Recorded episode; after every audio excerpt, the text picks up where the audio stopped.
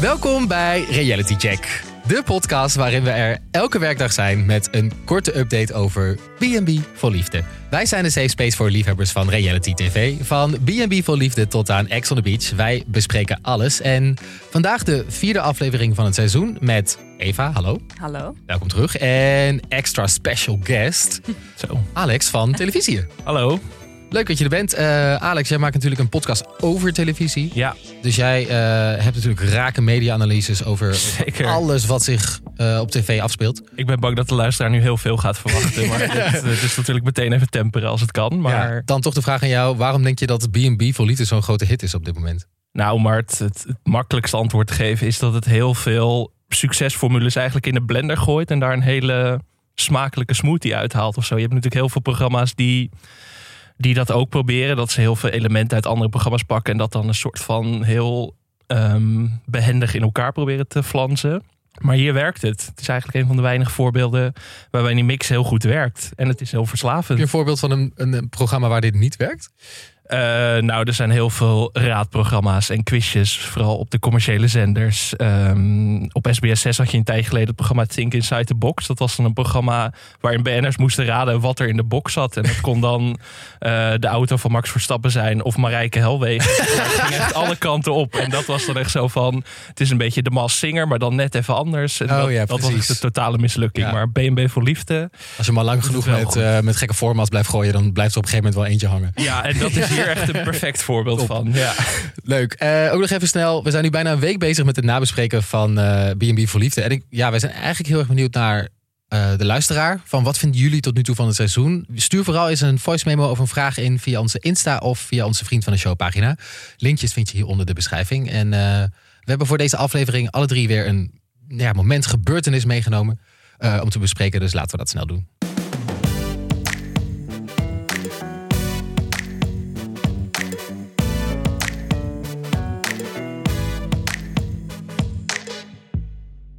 Nu de aflevering in één minuut. We volgen in deze aflevering Hans, Richard en Martijn en we maken kennis met de nieuwe kandidaat Natasja. Desiree belooft een heerlijke maaltijd te koken, maar kan niet de juiste gerechten vinden op de Italiaanse markt. Dat grote ergernis van Hayeria. Martijn verwelkomt zijn tweede gast Brit en maakt ermee een eind aan de tijd alleen met Simone.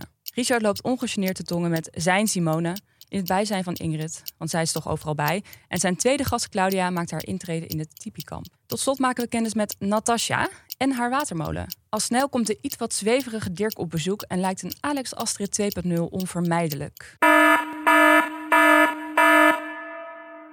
Ja, er is veel gebeurd. Ik moet wel zeggen dat ik ehm, het gevoel heb dat iedereen in deze aflevering aan de speed zat. Kan dat? Oh god, ja. De vorige aflevering ook al. Ook. Stoppen ze daar iets in het, in het drinken, die producers of zo, om gewoon betere tv te maken? Ik dacht echt, kan dit wat? eh, want eh, het moment dat ik dan ook heb meegenomen is, de aflevering is net, nou laten we zeggen, twee minuten. Je hebt net zeg maar wat, eh, wat vooraf ging in B&B gehad. En dan denk je, oké, lekker even rustig erin. Uit het niets, bij Richard, pakt hij Simone vol op de bek. Hoe is dit ontstaan, dit moment? Ik snap het niet zo goed. Er was ook geen, geen je werd even niet ingemasseerd Nee. of zo. Het kwam echt uit het niets. Dus je zat heel gewoon rustig en onschuldig te kijken. En ineens bam, zo van wow, wow, wow, wat gebeurt hier? Het kwam vooral vanuit Richard volgens mij ook. Ja, nou ja, en eh, weet je, Ingrid staat dan ook gewoon erbij te kijken. Want die is Ingrid staat overal. Ik denk dat Ingrid ook gewoon een apart bed in, in de Richardse slaapkamer erbij Ja. heeft staan waarschijnlijk. Of Ja. zo, een kinderbedje. Ik mag weet dan ook lekker kijken. Ja.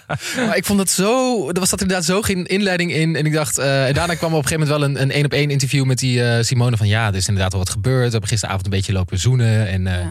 Ja. geen seks. Eh, dat dan weer niet. Want, eh, en dan zegt Richard op een gegeven moment. Ja, eh, het reepje chocola heeft de seks vervangen. Ja, ehm, Maar hij zegt op een gegeven moment ook, wat ik heel lullig vond. Hij pakt op een gegeven moment de camera, Richard, en dan zegt hij, heel lullig... Ik val niet op kort haar en ze heb geen billen. Ja. Maar soms moet je over je grenzen heen stappen. Dat ook nog, na die zoen, zegt hij dit.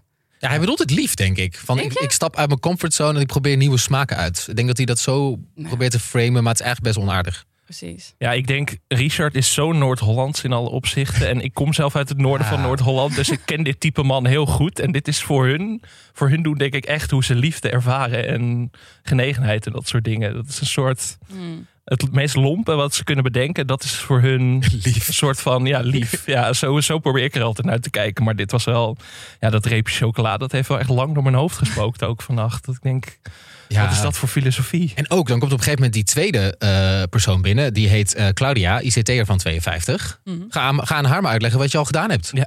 Ja. Eh, toch? Maar ik denk dat Richard daar niet zoveel, dat, dat maakt hem niet uit. Ik denk niet dat hij ongemak voelt. Gewoon helemaal niet. Nee. Nee, morgen pakt hij haar op de bek. Ja, ja. en voor hem is dat volstrekt normaal. En dan gaat hij Ja. waarschijnlijk ook weer een recensie geven van ja, zij heeft dit niet, zij heeft dat Ja. niet. Maar ik kan wel over mijn eigen grens heen stappen. Waar Ja. ik ook van schrok wa- was die hagelslag. Die helemaal door elkaar gehusseld was. Ja, maar dat was ook weer zo'n momentje dat ik denk, zit echt iedereen aan de speed in deze aflevering? Ja, ik heb dus allemaal verschillende smaken Nederland meegehaald en dan stop ik ze in bak en dan ga ik ze schudden en dan doe ik ze allemaal door elkaar heen. En dan denk ik, Richard, waarom praat je zo snel? Ja. Maar zou je dat echt eten? Dus dan heb je chocoladehagelslag en vruchtenhagel door elkaar? Nee. Misschien zelfs anijzenhagel erdoor. Ah, Oh, nee. oh, van die, van die, eh, noem je dat, van die, van die, van die ja, poeder. van eh, die, ja, dat, oh, dat ook muisjes, nog. gestampte Muisjes. muisjes. gestampte Oh. muisjes er nog doorheen. Wow, dat is echt een zieke hagelslag on steroids eh hype. Ja, hoe dit ge- zich gaat ontwikkelen. Ik eh, denk dat hij inderdaad die eh, andere ook gewoon zo snel mogelijk op haar bek gaat pak- pakken, denk ik. Ik vond haar wel meteen ook een leuke toevoeging, Claudia. Zeg maar, ze kwam natuurlijk, ze maakte al een entree. Ze reed meteen door een soort halve rivier heen met de auto. Ik denk echt van, nou, je bent wel lekker eh, vasthoudend in ieder geval. Ja. maar maar zij zei zelf ook dat ze ADHD had. En Richard heeft dat ook. Maar zij leek echt een oase van rust, rust, vergeleken ja. met hem. Ja. Misschien vullen jullie elkaar wel goed aan op Misschien, een bepaalde manier. ja, of misschien wel een mooi bruggetje naar eh, de andere mm, persoon in deze aflevering die ook niet stil kon zitten en alleen maar kon praten. Desiree. Ja. Ja, ja, Desiree bij die groentekraam, Desiree bij de slager. Het was echt het typisch voorbeeld van Nederlanders in het buitenland. Dit is, Gewoon, ik, ja. Dan schaam je je toch stiekem om Nederlander te zijn. Dan is ze op zoek naar die witte asperges, maar dan krijg je ze in groene. En dan op een gegeven moment roept ze, ah, no de colore. En alles aanraken, overal met die grijpgrage handjes Ja, aanzitten. ik voel me echt af, hoe groot is de kans dat als je naar dezelfde markt gaat als Desiree, dat je dan thuis komt en je legt al je eten in de keuken, hoe groot is de kans dat Desiree eraan heeft gezeten? Nou, zeker Ja. 90%. Ik ben benieuwd hoe Desiree ook de coronatijd doorkwam. Dat ze mocht aanraken. Ik denk dat dat voor haar echt heel erg moeilijk was. Ja. Ja, Maar ze gaf daar wel echt een show weg. Dat was echt... oh, die Hairieën, oh, die arme Hairieën, Oh. die, was, die dacht ook, ja, ik ben hier zo klaar mee. Ja. Ze zei ook, ik vind het gewoon respectloos hoe je met de mensen hier omgaat. En dat ben ik op zich ook wel een beetje met haar eens. Ja. Ja, ik zit wel heel erg te wachten dat het echt gaat clashen een keer tussen die twee. Dat gaat volgens mij in de volgende aflevering gebeuren, Ja. zag ik in de vooruitblik Ja. inderdaad. Maar ook dan, dan heeft ze inmiddels wel alles gevonden. Dan klampt ze zich zo vast aan die Libera, de ex-vrouw van Hans. Een ziek, Ja. ziek gekke combo eigenlijk. En dan ehm ga, gaan ze koken, maar dan missen we allemaal ingrediënten. En en wat ik ook zo interessant vond, ze had al die recepten die had ze al van Nederland meegenomen en uitgeprint en in van die hoesjes gestopt. Eh, en ook van die hele typische Hollandse gerechten, weet je wel? Van oh, lekker gevulde paprika Ja. en dan zo'n eh quiche met, eh, nou wat was dat dit keer? Maar ze doet echt alsof ze in een soort van Michelin, Michelin, Michelin, Michelin. Ja, Michelin. Michelin. En zij is horeca-manager, Oh, zag ik staan onder haar Oh. naam. oh, Hoe dan? Huh? Hoe moet je onder haar werken? Maar ze was wel heel zenuwachtig dan weer tijdens het eten zelf, toch? Of in ieder geval, ze zei Ja. bijna niks. Klopt. Ik weet niet of dat heel zenuwen waren of gewoon uitputting of zo. Dat ze moe werd van zichzelf op een gegeven moment. Ja. Ik was niet blij ermee met het eten. Maar op een gegeven moment had dus hij, eh, dus echt de sporro-analyse aan het einde van eh, de aflevering. Namelijk, ja, kijk, Hans vindt Desiree te veel. Maar Hayerie zegt, zij zijn precies hetzelfde. Ja. Het is echt een match made in heaven. Want het is eigenlijk de hele tijd eenrichtingsverkeer. En ze lopen allebei maar te ventileren. En ze luisteren niet naar elkaar. Perfect. Ja. En dan denkt Hayerie ook van, nou ja, dit is niet iets voor mij. Dus misschien is dit wel gewoon, dit moet gewoon gaan gebeuren. Maar is dat perfect voor Hans en Desiree? Zouden zij er nou echt gelukkig van worden van de hele tijd maar schreeuwen naar elkaar, niks aan elkaar vragen, dat ze nooit een gesprek meer gaan voeren? Eens een kapot. Nou, Ja. Oh. Dat ze, ja, of zij juist niet. Dat zij daar juist energie uithalen. Dat ze altijd langs elkaar heen schreeuwen en nooit het gesprek aan hoeven te gaan. Dat kan natuurlijk ook Ja. gouden match Ja. blijken. Maar ik zie het niet helemaal gebeuren. Ik ook niet. Opposites attract. Ik denk, Ja. dat, ik, denk, ja, ik denk dat Hans gewoon even wakker moet worden en denkt: dit is wel mijn match. Dit, deze flap uit. Oh, ik, kan, ja, ik, eh, ik had er, ik vond deze wel leuk, maar ik merk wel dat ik wel elke aflevering denk: oh, Ik weet niet hoeveel weken ik dit aan zou kunnen. zeg maar dat is het meer. Ik vind haar ook heel leuk, maar wel gedoseerd. Ja. Misschien één keer per week zou kunnen. Maar als dit nog een week of vier doorgaat, drie keer per week, dan, Even dan een- zitten wij denk ik ook in een burn-out Ik denk het uiteindelijk. wel. Ja, ik, ik- ja, het zit me nu al tot Ja. heel hoog. Maar ja, van een Desiree-break eh, morgen zou lekker zijn, ja. Ja, maar zou zij de nieuwe Erika Terpstra worden? Dat we straks een programma krijgen, Ja. Desiree op reis? Ik denk dat de scouts zitten te kijken hoor. Ja, en dan krijg je een soort van gekke mix, wat jij net ook al had in die blender. Dat soort van Frans Bauer. En Ja. eh, die dan gaan ook naar gekke landen, toch? Dan? Ja, en dan doen ze ook zo van, en dan gaan ze Babi Pangang bestellen in China of zo. En dat is ook super cringe. Daarom. En dan gaat Desiree dat doen op verschillende plekken. Nou, zin in. Ja.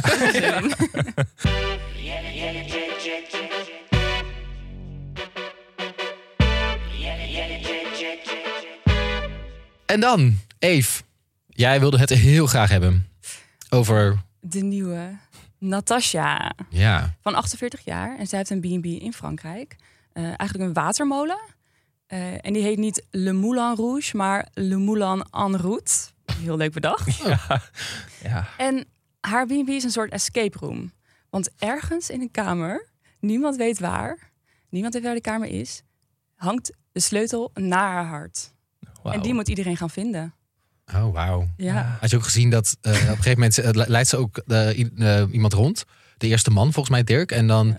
Is er één kamertje van, nou ja, hoeveel zou het zijn? 10 vierkante meter of zo. En dan zeggen ze op een gegeven moment, nou, als er meer mannen komen, dan moeten de bedden uit elkaar. En heb ik daar nog een klein bankje staan. Ik schrok daarvan hoor. Ja. Is het soort van het mannenhok van eh, Natasha of zo? Wat de fuck is Een dit? soort een mancave waar ze iedereen in stopt. Ja, Die heel mannen klein. moeten daar met z'n Ja. drieën. Maar wat, wat vinden jullie van Natasha? Ik vind haar wel een pittige tante hoor. Ja, ze had wel echt haar wenslijstje ook klaar. En eigenlijk beviel ook niemand. Of bijna niemand in ieder geval. Ze had heel duidelijk van, ik wil een beetje polo, ik wil een beetje kak. En dat zat er net niet helemaal tussen. Het is wel gewoon een beetje bloemendaal, toch? Ze, ja, dat had ze heel erg Ja. over zich. Dat, ehm, nou, dat had ook wel iets charmants of zo, dat pittige. Maar het Ja. was wel even wennen. Ja, precies. En viel jullie op wat haar lievelingskleur is? Nee. Oh, dat heb ik niet gezien. Nee. Blauw. Want ze had een blauwe kast, blauwe theepot, een blauw kopje, een blauwe tafel, blauwe kamers. En dit maakt makes sense, want de eerste drie mannen die ze op haar laptop zag, vond ze allemaal niks. Toen kwam de vierde man, Jos, en die had Ja. een blauwe trui aan. Wow. En die vond ze helemaal geweldig. Wow, conspiracy. Oh, ja, theory. ja, we gaan heel Dit is waarom je naar deze podcast moet Ja. luisteren. Dit, dit- deze analyses. linkjes. Ja. Dus ik ben heel benieuwd of... eh, dus Jos komt denk ik ook. Ik ben benieuwd wat dat... eh, ja, want ze had uiteindelijk toch nog vier mannen uitgezocht. Het, eh, het leek er eerst op van, ik denk, gaat ze nou maar echt één man uitnodigen? En dan, dat is het gewoon. Maar ze had uiteindelijk toch maar... ja. Ik snapte haar ook wel een beetje hoor. Van die Ja. mannen die dan schreven. Ik had ook gedacht. "Huh." Ja, maar je zag ook meteen voor, dit wordt sowieso geen match. Ja, Eigenlijk bij heel veel van die mannen. Dat, past, dat past niet bij elkaar. En misschien juist wel, maar ja, Ja. ik heb er een hard hoofd in. En Dirk was ook zo'n man die dan die ze een beetje leuk vond, maar ook niet helemaal. En hij doet iets met Ikigai. Ja, Snapt, snappen jullie dat? ja het is een soort levensfilosofie ehm, over de reden dat ik besta. Mhm, ja. Hmm. Ehm, ja, Ja, ik had, het, ik had het ook inderdaad even opgezocht. Ja, het is een van de geheimen van een lang tevreden en gezond leven. Zoals de inwoners van Okinawa eh, in Japan. Dat is eh, een eiland. En op dit eiland wonen meer gezonde en actieve 100-jarigen dan waar ook ter wereld. Dus daar zijn een paar, twee schrijvers heen gegaan. Ik weet niet wie dat voor mensen waren. En die hebben die mensen geïnterviewd. En hij leeft volgens die levenswijze. oké. Ik had heel veel vragen over Dirk. Ik, ik, het was echt een groot mysterie. Heel, heel Op een ja. gegeven moment vertelde hij dat hij 20 jaar geleden met pensioen was gegaan. Hij is volgens mij 56. Oh. Ehm, Oh, maar dan ben je dus... 36. dus op zijn 36e. en hij vertelde dat hij 100.000 euro schuld had op dat moment. Ja. En toen zei hij van, eh, ja, laat ik doen waar ik blij van word. Want geld maakt nu toch niet meer uit. Dus ik kreeg de indruk dat hij gestopt was met, met zijn baan of zo. En toen dacht ik van, maar hoe werk je dan die schuld van 100.000 euro weg? Dat doe je niet zomaar. En, en hij heeft een cabrio. En hij heeft een cabrio. En toen zei hij, ja, geld verdienen is niet moeilijk. Maar hij zei niet wat hij nou precies Super deed. Oh, shady. Het was echt zo van, volgens mij vroeg Natasja ook van, ik ben wel benieuwd wat hij eigenlijk doet. Dus Ja. zij wist het ook niet. Ja, denk, Dus- ik denk, de eerste date is best een goede plek om dat te vragen. Ja. van, maar Ja. wat doe je nou precies? Hij is dan een zelfstandig ondernemer. Dan denk ik, ja, zelfstandig ondernemer bij het Colombiaanse Ja. drugskartel? Maar dat soort vragen riep het wel op. Want Ja. die 100.000 euro bleef ook maar door mijn hoofd spoken. Want, Ja, van hoe is dit ooit opgelost? ja, Met pensioen, maar wel een cabrio en je schuld afgelost. ik zat en, er te eh, kijkt de Belastingdienst mee of zo? Van, moeten we hier even induiken? ja, sowieso dat Ja. daar wat red flags afgaan. Nu van, laten we even kijken wat deze gast aan het doen is. Ja, het was wel ja, een fascinerend figuur. Echt. Ik weet ook niet, ik denk ook niet dat het gaat werken, want er waren heel veel ongemakkelijke stiltes, maar dat was niet erg volgens Natasja en Dirk zelf. Dat, ja, eh, eh, hij zei goed. op een gegeven moment ook van ik hoop op mooie gesprekken en mooie stiltes. Ja. Of denk ik, Ja. oh nee. Mooi. Nee, nee, ik wil niet nog een keer naar een Alex en een Astrid kijken. Ik heb genoeg eh, gehad Ja. deze week. Maar dit vind ik wel zo leuk aan programma's zoals B&B voor Liefde. Dat de, eh, de editors laten dit er gewoon in zitten, die stilte. Ja. Dat doen ze bij andere programma's niet altijd. Gooi ze nog even zo'n ongemakkelijk muziekje onder. Ja. Ja. dan is het al helemaal kut. Ik vind sowieso dat het muziek, de inzet van muziek in deze serie is wel echt onovertroffen. Sterk. Echt Ja. heel goed. Ja, ja zeker. Sound Degene die daar verantwoordelijk voor is, die verdient wel een extra shout-out. Ja, en ook op een gegeven moment dan ehm, gaan ze die worsten op die barbecue leggen. En het ziet er zo ranzig uit. Zo sneu. oh. En dan denk ik, op een gegeven moment ook, dan hebben ze een broodje en zo'n worstje. Heb je nog iets Ja. van een sausje erbij, dacht ik. Maar dat hadden ze volgens mij ook niet. Heel treurig. Direct in, de bro- in het broodje. Ja, nee, dit is toch geen match? Nee, Dit gaat hem toch niet worden? nee. Ik vind Maar- het toch gewoon een beetje sneu voor Natas. Ik heb nog wel een paar afleveringen van Dirk nodig. Gewoon puur voor zijn levensverhaal. Eigenlijk niet meer voor de Ja. romance, maar voor We zijn need verhaal. answers. Ja. Ja, zeker. En ehm, kijk, als laatste hadden we dan nog eh, Martijn. Die kreeg ook weer een nieuwe single over de vloer. Die ik trouwens heel leuk vond. Daar heb ik ook Ja. echt zin in. Die vond ik heel aardig en spontaan en ehm, nou ja, in- interessant. Maar wat me wel opvalt aan dit programma van B&B is dat... Kijk, ze zeggen toch altijd naarmate je ouder wordt, word je excentrieker. Mhm. En ik heb het gevoel dat B&B daar een soort van uitvergroot voorbeeld van is. Ja. Namelijk al die oude mensen die zijn heel excentriek. Een Desiree, een Hans, een Astrid. Die hebben allemaal echt hun eigen maniertjes. En eh, die weten precies ook wel een beetje meer wat ze willen. En die jonge mensen zoals Denise en Martijn. Ja. Ja, ze zijn wat kleurlozer of zo. Kleurlozer, Ja. maar ook wel dat ik denk... Oh, ik zou wel, ook wel vrienden met jullie kunnen worden. Jullie zijn wel Ja. vlot. ehm, en jullie daten wel makkelijk. Het gaat ze allemaal wat makkelijker af ook, denk ik. Ja, maar daarom vallen ze ook eh, misschien wat minder op in dit Ja, programma of dat zo. denk ik Dat, wel, want inderdaad, de aandacht gaat vooral uit naar Desiree of Hans en dat soort types. Maar ja, Martijn, ik heb ook weinig aantekeningen over hem. Want er valt gewoon niet zo Ja. heel veel over te zeggen. En dat is ook prima, die balans in het programma. Het is ook wel lekker af en toe even een eh, adempauze. Ja, maar zo. goed, ook daar is spanning op komst natuurlijk. Want, want Simone, die Oeh. voelde zich wel meteen bedreigd. Van, Ja. oeh, er komt iemand anders bij. Dat wil ik eigenlijk niet hebben. Nee, dat snap ik ook wel. Ja, hey, en dan nog als laatste, Alex. Eh, waar blijft dit? ja dat is wel... eh, daar keek ik het meest naar uit toen alle kandidaten werden bekendgemaakt. Ja. Gewoon het hele figuur Ted en alles wat in de aankondigingen zat, dacht ik, ja, dat wordt mijn favoriete personage. Maar ze is nog in geen veld of wegen te bekennen. Dus ik denk dat ze haar achter de hand houden als een soort troefkaart van Ja, als de de- kijkcijfers inderdaad een beetje in gaan kakken, dat ze dan hier is Ted en nu, een nu hop. gaat zij. De de- kijkcijfers ja. knallen door het dak. Ja. Ja. Dus ja, ik hoop dat het wel toch wel snel komt. ik hoop het ook. Ja. Nou, eh, Alex, dankjewel voor het gedaan. aanschuiven. Even Ja, ook. thanks. En eh, Alex, we zien je volgende week gewoon weer, toch? Ja. Oké. Nou, ehm, dit was het voor vandaag. Morgen zijn we er weer met een nieuwe aflevering over B&B Vol Liefde. Dit keer met eh Lisbeth Rasker. En dan zijn we er ook wat langer, want dit is onze vrijdagaflevering dan. Eh, wil je met ons napraten of moet je iets kwijt? Stuur een audioberichtje op vriendvandeshow.nl slash realitycheck. En abonneer natuurlijk even op onze podcast via je favoriete podcast app, zodat je geen enkele aflevering hoeft te missen. En deel deze podcast even met al je B&B vrienden, want ehm, iedereen heeft natuurlijk wel wat nazorg nodig na het kijken van zo'n aflevering waar toch elke keer weer veel meer gebeurt dan je verwacht. En eh, dankjewel voor het luisteren en eh, tot morgen.